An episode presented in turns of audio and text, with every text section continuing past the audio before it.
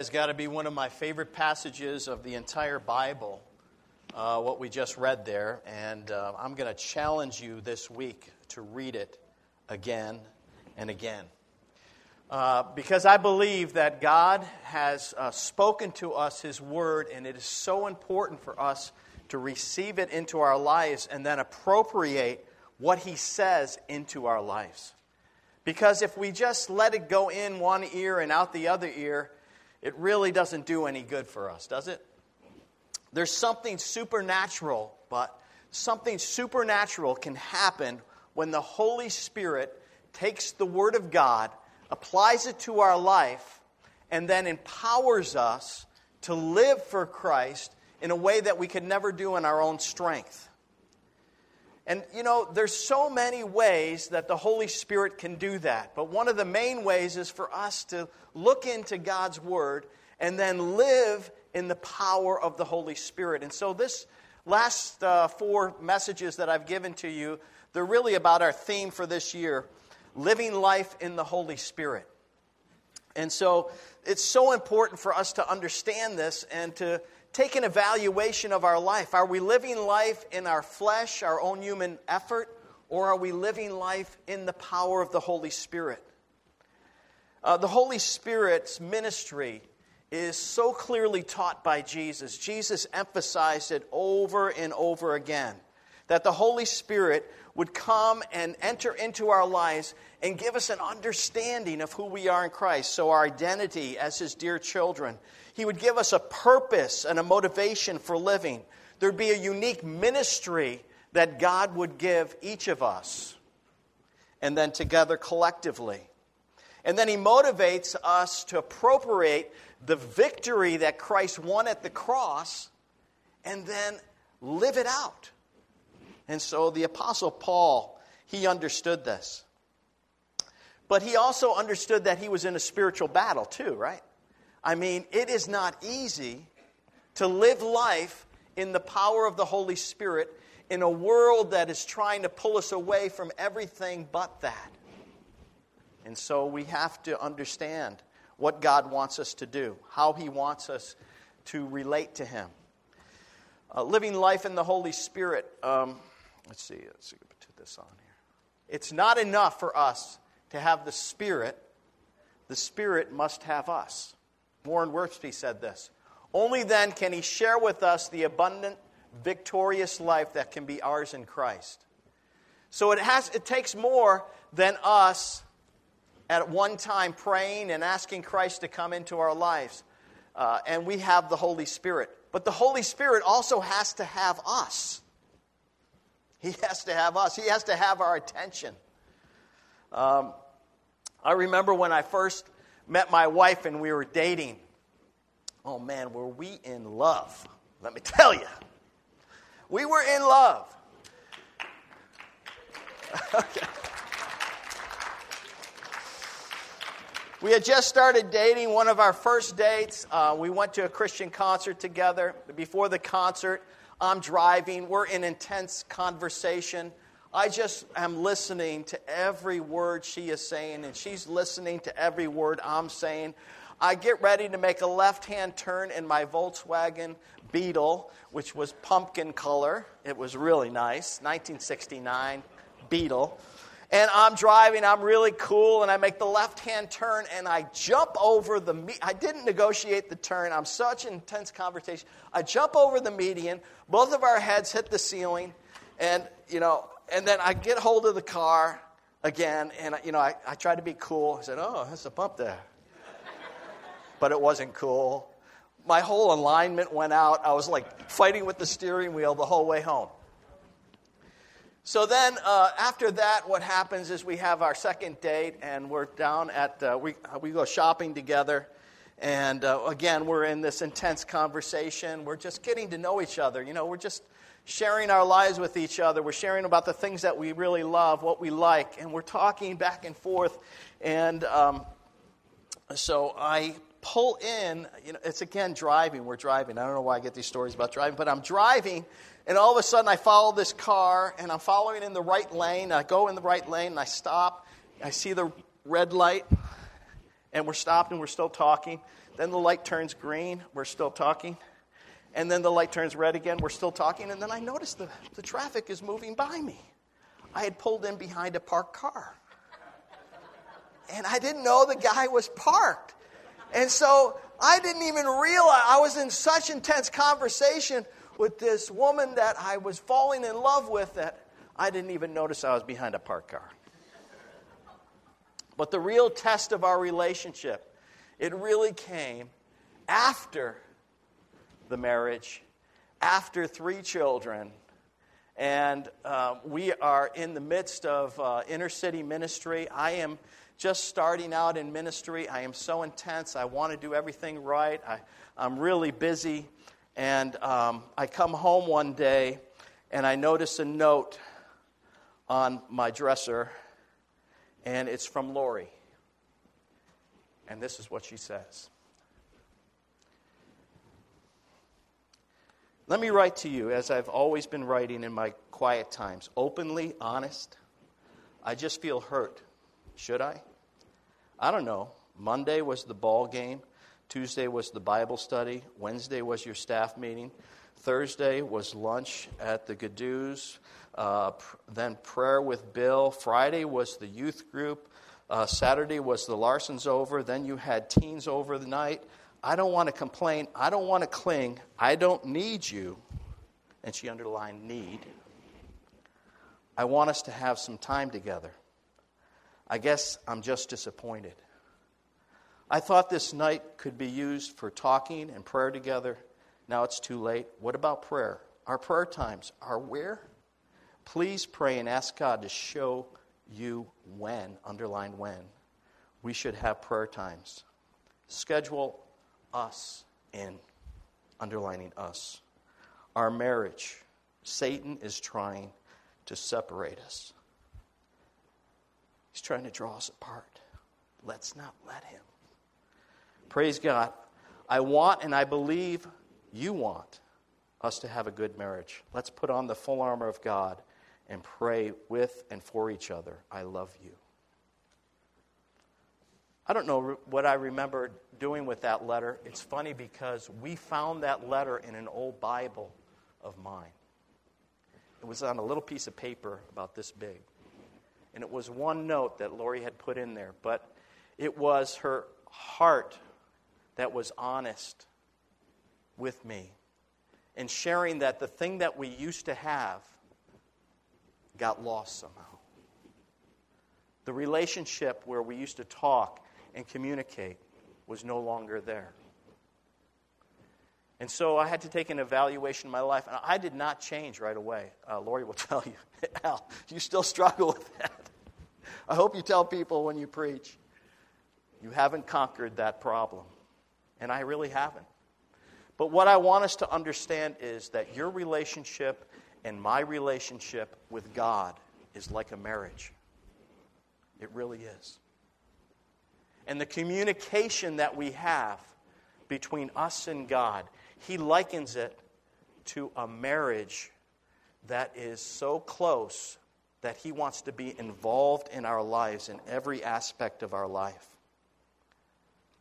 And you see, a good marriage is not about me, it's about us. And a good relationship led by the Holy Spirit with God is about us. It's about us being with God, in fellowship with God, and God speaking to us and us speaking to God. And it's a two way conversation. And it is so hard to get that in our lives in today's day and age because everything is screaming for our attention. And God wants our attention and He wants to speak into our lives. But we're just too full of noise sometimes to hear it. Somebody told me today, they said, What's the difference between the voice of the Holy Spirit and every other voice? And they said, The voice of the Holy Spirit is quiet. Fear shouts, the world shouts, Satan's shouts lies at us, but the Holy Spirit is a still, quiet voice. And to hear that, we have to be quiet. We have to give God our full attention. And I believe that God is calling us in this day and age to do that. Because I am telling you, there is a deception in this world that is affecting people. The Bible says in the end times, even the elect will be deceived. Even the elect will be deceived. And so, how do we stop from doing that? It's by letting God speak to us through His Word and through the power of the Holy Spirit. And so, I believe Romans chapter 8 is just one of the ways that God can speak to us. And that we can understand that we have Christ in us, we have the Holy Spirit in us, and that He has us. And somebody that did that all of his life was the Apostle Paul.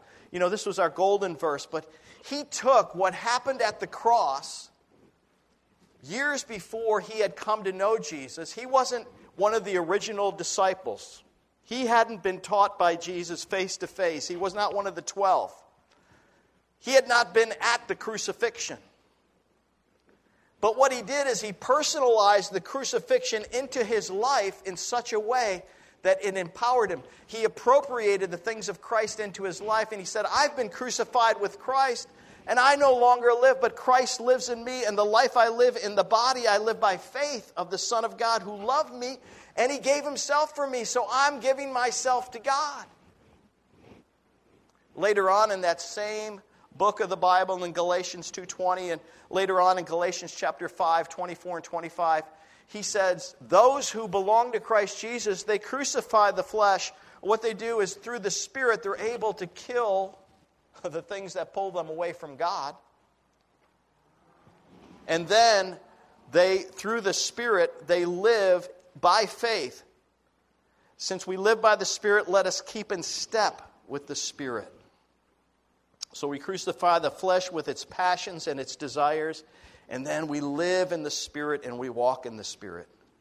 Romans chapter 8 tells us over and over again that we have this freedom, all these freedoms in Christ. There's freedom from guilt and shame.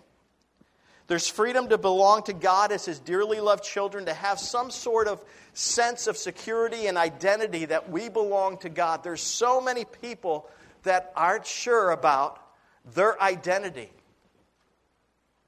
We have an identity crisis in this world. We really do. The identity crisis is so, so powerful that people are questioning their gender today. People are questioning their gender. There is such an identity crisis in this world today that as believers, we are to find our identity in Jesus Christ. And he calls us to that. The Spirit is calling us, he's, he's whispering to us. And if we don't stop and listen, we can easily be deceived. But just as important is this that, you know, we live in. Uh, uh, oh, there's, there's another freedom here freedom to face suffering and sacrifice with a new strength. That, that's something else that we talked about last time I preached was that God wants us to understand that He can turn our groanings into glory. And today we're going to talk about the freedom to love God and others because we've set, been set free from the rejection of fear and failure. But just as important as we live in this fallen world with natural and spiritual dangers around us, the threat of disease, unforeseen circumstances happening around us, we see that with the coronavirus that has just become an epidemic now. The World Health Organization has, has uh, proclaimed it an epidemic, global epidemic. We saw this as we left church last Sunday, and I don't know if you turned the news on, but Kobe Bryant passed away in a helicopter crash, horrific hel- helicopter crash. We understand that the world that we live in is fallen. It's full of danger. It's full of suffering. It's difficult. And then the Apostle Paul was living in that type of world, and yet he tells us that we can have confidence in a relationship with God through the power of the Holy Spirit. He says we can have total forgiveness, we can have a new identity in Christ, and even in suffering, we can go through it with the Holy Spirit interceding for us with groanings that can't even be heard, but He's praying for us. The Holy Spirit is praying for us. And then the Apostle Paul, he starts this next section in Romans and he concludes it and he says this We know that in all things, say all things. We know that in all things God works, say God works.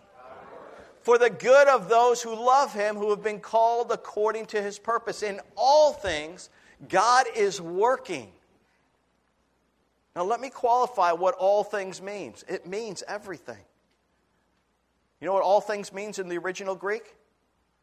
All things. yeah, all things God is working. He has the marvelous ability to work all things together for good to those who love Him, to those who are called according to His purpose. It says in Philippians chapter 2 verse 21 it says for it is God who works in you to will and to act according to fulfill his good purpose. So God has a purpose for you and I, and the Holy Spirit is working in us to show us what that purpose is, what the mission is, what he has for us to do, how he wants us to live.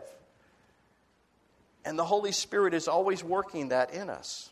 It's a theme throughout the Bible that those who love God will be led and guided by him and even when you're going through the most difficult of things, even when things are the, the hardest, God is still working. He's still working. He's working all things together for good. We just had a Bible study in Genesis chapter 1, and it says after every point of creation, God said, This is good. This is good. And God said, This is good. He was working the whole creation together for good. He doesn't stop doing that. He's still able to do the things that are difficult, He can bring good out of in our lives. It says that those who got those those who um, God foreknew, He also predestined to be conformed to the image of His Son, that He might be the firstborn among many brothers and sisters. And those He predestined, He also called. Those He called, He also justified. Those He justified, He also glorified. You see, God begins when you come to Christ, He begins this process that He is going to continue to keep on working in your life, all the way to heaven where you're glorified. he hasn't stopped. You're in the process, I'm in the process. Now, we can cooperate with that process, or we can go our own way. But the more we cooperate with the process that God has us in, we're going to walk into the things that God has for us.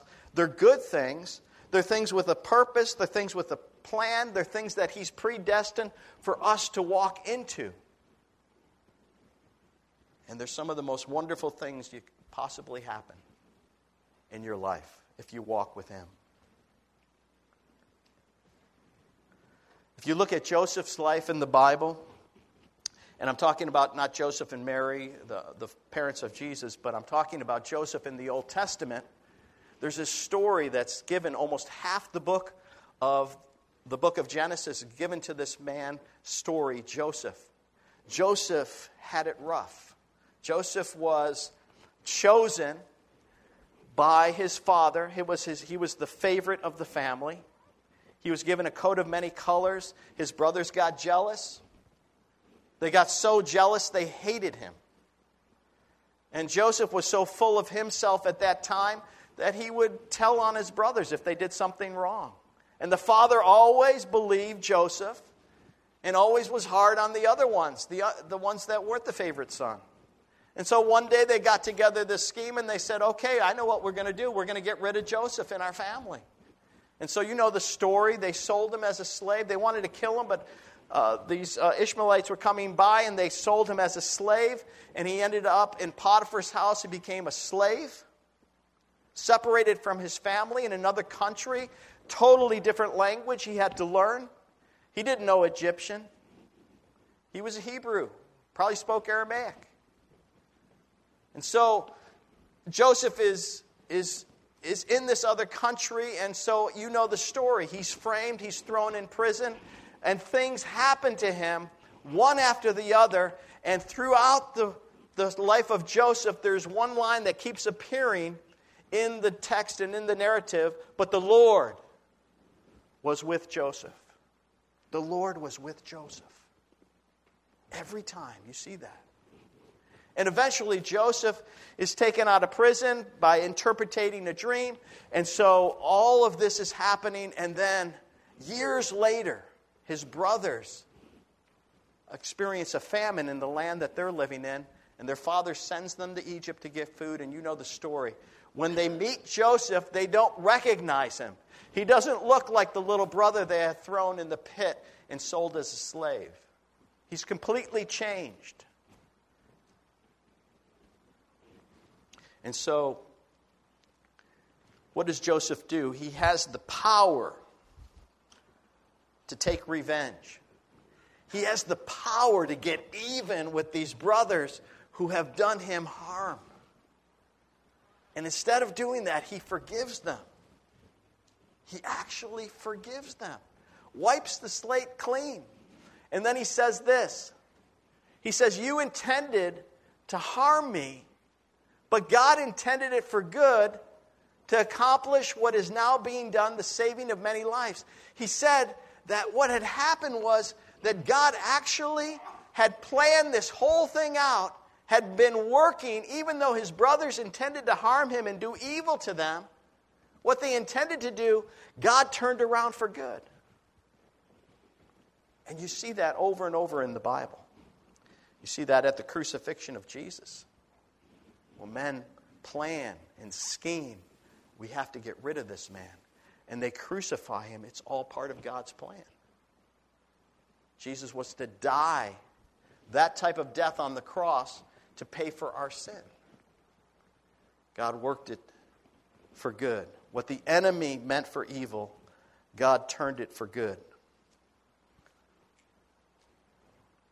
And so the Apostle Paul, he's saying that, he's reminding us that look at, if you're a believer in Christ, even though you may be going through something difficult, even though there may be a threat on your life, we don't even know what's going to happen with this coronavirus. It could become global.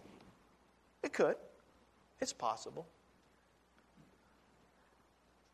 We don't even know what tomorrow holds. The Apostle Paul is saying something completely different. He's saying, But look it, you belong to God. Your life is in His hands. Do you believe that? And then he goes on to say this What shall we say in response to these things? If God is for us, who can be against us? I mean, Paul starts preaching now. He starts saying, Look at, if this is true, he who did not spare his own son, but gave him up for us all, how will he not also, along with him, graciously give us all things. The Apostle Paul is, is so thankful for what God has done by sending his son. He goes on to another question Who will bring any charge against those whom God has chosen? I mean, if somebody brings a charge against you, last week, didn't we learn from Donna Baptista? She was preaching. Jesus Christ is our advocate, He's our lawyer. He stands before us. He says, Father, my blood was shed for Chris. My blood was shed for Ron. My blood was shed for David. My blood was shed for Trish. I stand here and I declare they are not guilty. Whatever the enemy may say about them, whatever he may say and accuse them of, they are not guilty. They are justified. And that word justified means just as if you've never sinned. That's how God looks at you. Who, will, who is then is the one who condemns? And it's an emphatic no one. Can you say that? No one. Can you say it again? No one. No one, condemns us. Who is he who condemns? No one.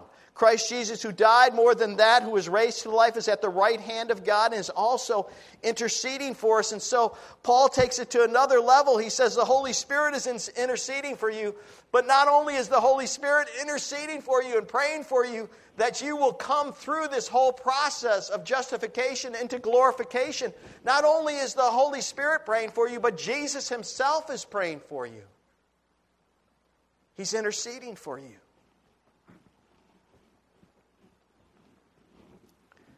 I mean, that is amazing to think about that.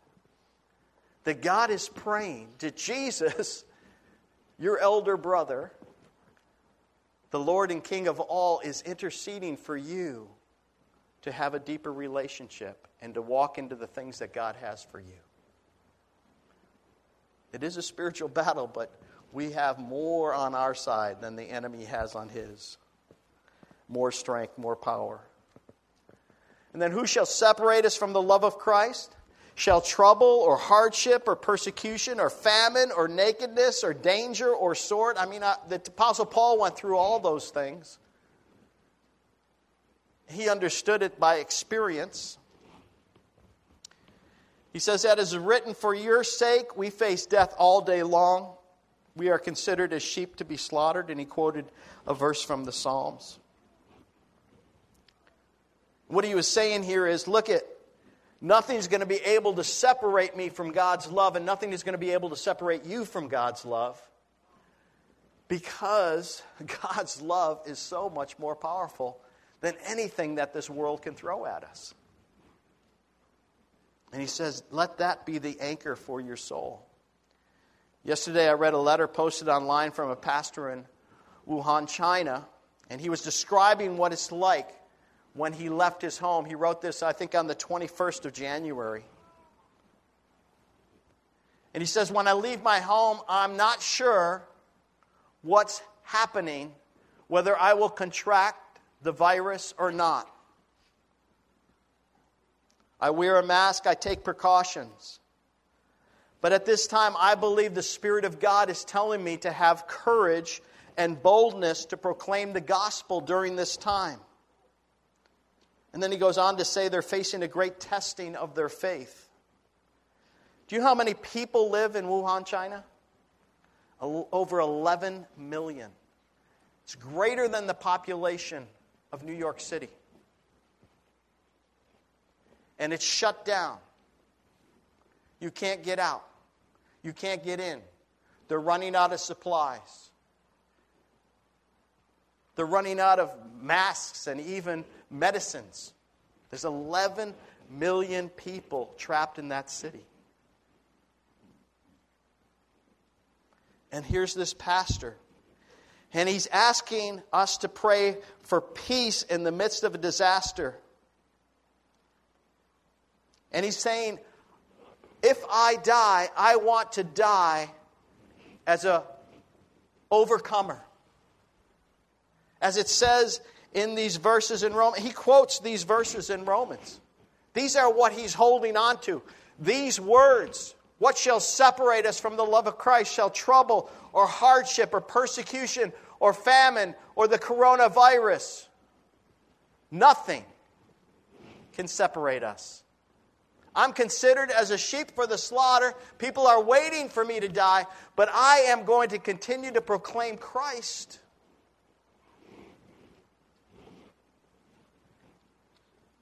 And he says, Nothing can separate us from Christ. And then he calls for the church, please pray for us, that we would stand strong.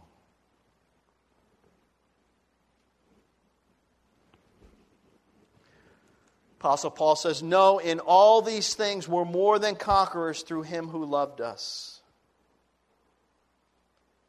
He says, Even in these things, can you say all these things? All these things. There it is again. All these things.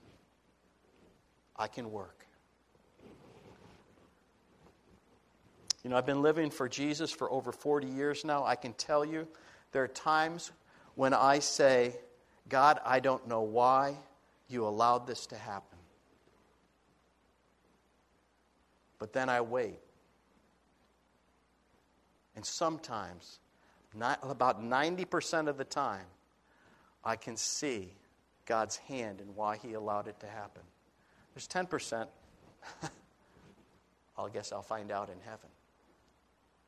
But some people only focus on that 10% and they say, uh, now, how could a good God allow this to happen? They're not seeing the whole picture. The good God allowed his son to die on the cross for us. The most wicked, horrific death you could ever have, hanging naked on a cross for us, humiliated. How could the Creator, the one that created everything, humble himself to do that for us? Because he loved us. And that love is still the same today.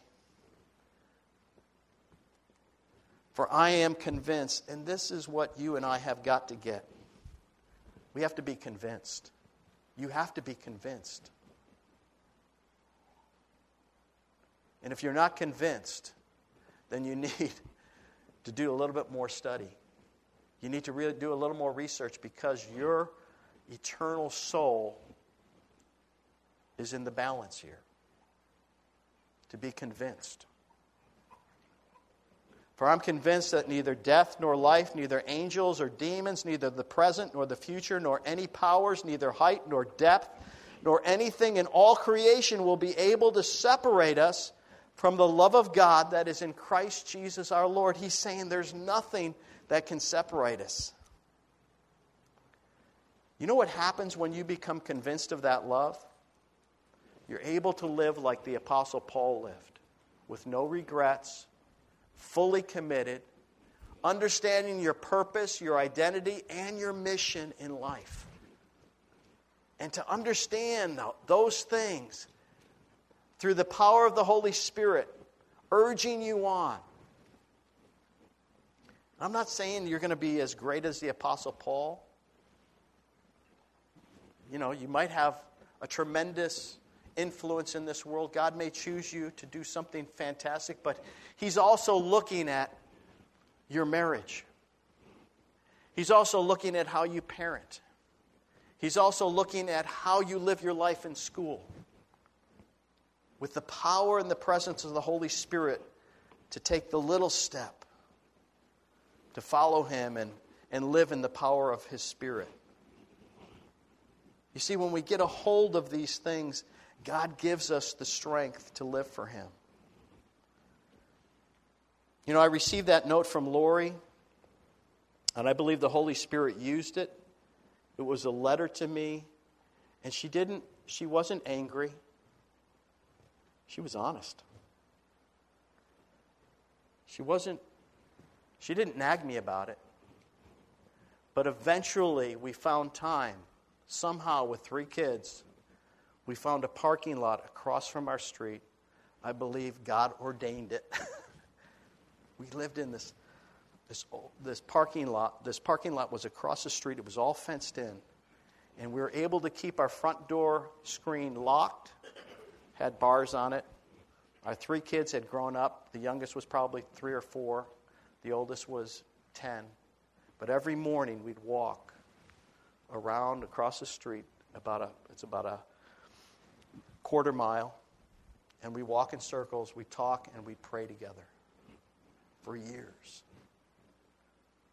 And we did it every morning, almost every morning. When It was bad weather out or something happened. It wasn't every morning, believe me, it wasn't every morning. But it was enough that it gave us a way to communicate and a way to keep us steady with each other and with the Lord. You know what's going to happen tonight? What is, what is tonight? Super Bowl, right. Super Bowl is tonight. You know that there's going to be over 100 million people watching a football game. They're going to bet millions of dollars on that football game. They even bet on the toss of the coin. People bet thousands of dollars on the toss of a coin. Oh, it's going to be heads or tails. And they're going to say they wager over $200 million in bets in the U.S. alone and the NFL will make an estimated $1 billion on this game tonight. $1 billion. And in the grand scheme of things, I can't remember who won last year's Super Bowl. it was New England. Who won the year before? I don't know. What I'm saying is the Apostle Paul looked back and he's telling us to look back at the cross, and he's saying, don't lose sight of Jesus Christ and what he's done for you. It's bigger than a Super Bowl. It's bigger than any other event in your life. But to appropriate that, how does God want us to do that? Well, here's some action steps. First of all, I would, I would encourage you reread Romans 8, 28 to 39 this week. Look it up in your Bible, on your phone, read it once with your head, then once with your heart. Secondly, begin to appropriate the promises and the truth of Romans 8, what it says, putting your name and your circumstances in with those verses. Like, for Al is convinced that neither death nor life, you know, like, no, in all these things, Al, we have more, we are more than conquerors through him who loved us. Put your name in there. Read it with your heart. Pray out loud the promises the Spirit reveals to you and for others. And listen to what the Holy Spirit is speaking to you. And then live in confident love of God this week and share that love with others. There is something powerful when we live in the power and the presence of the Holy Spirit. And that is like a relationship, it takes time. Lori and I had to work on having a good marriage. We had to work at it. I blew it so many times. We had to work at it. And this relationship with God, there has to be this uh, desire to want to know God and to follow Him. Because you could end up really confused in this life, really off track just following yourself and what you think is right. Or you can live being led by the power of the Holy Spirit, led, by the Holy Spirit in your life and the Word of God, and allow God to take you where He wants you to go step by step. Let's pray. Father God, we know that uh, you have called us to live in relationship with you through the power of the Holy Spirit. And Lord, we know your Holy Spirit is in us, but Lord, we want you to have us. So we surrender our lives to you. We even think about communion as we prepare for communion today. We ask that, Lord, even as we partake of the bread and we take of the juice, we'll think about what Paul said I'm crucified with Christ. Nevertheless, I live, but not me, but Christ lives in me. And so, Lord, we pray that we'll surrender to you our lives, our situations. And pray this in Jesus' name.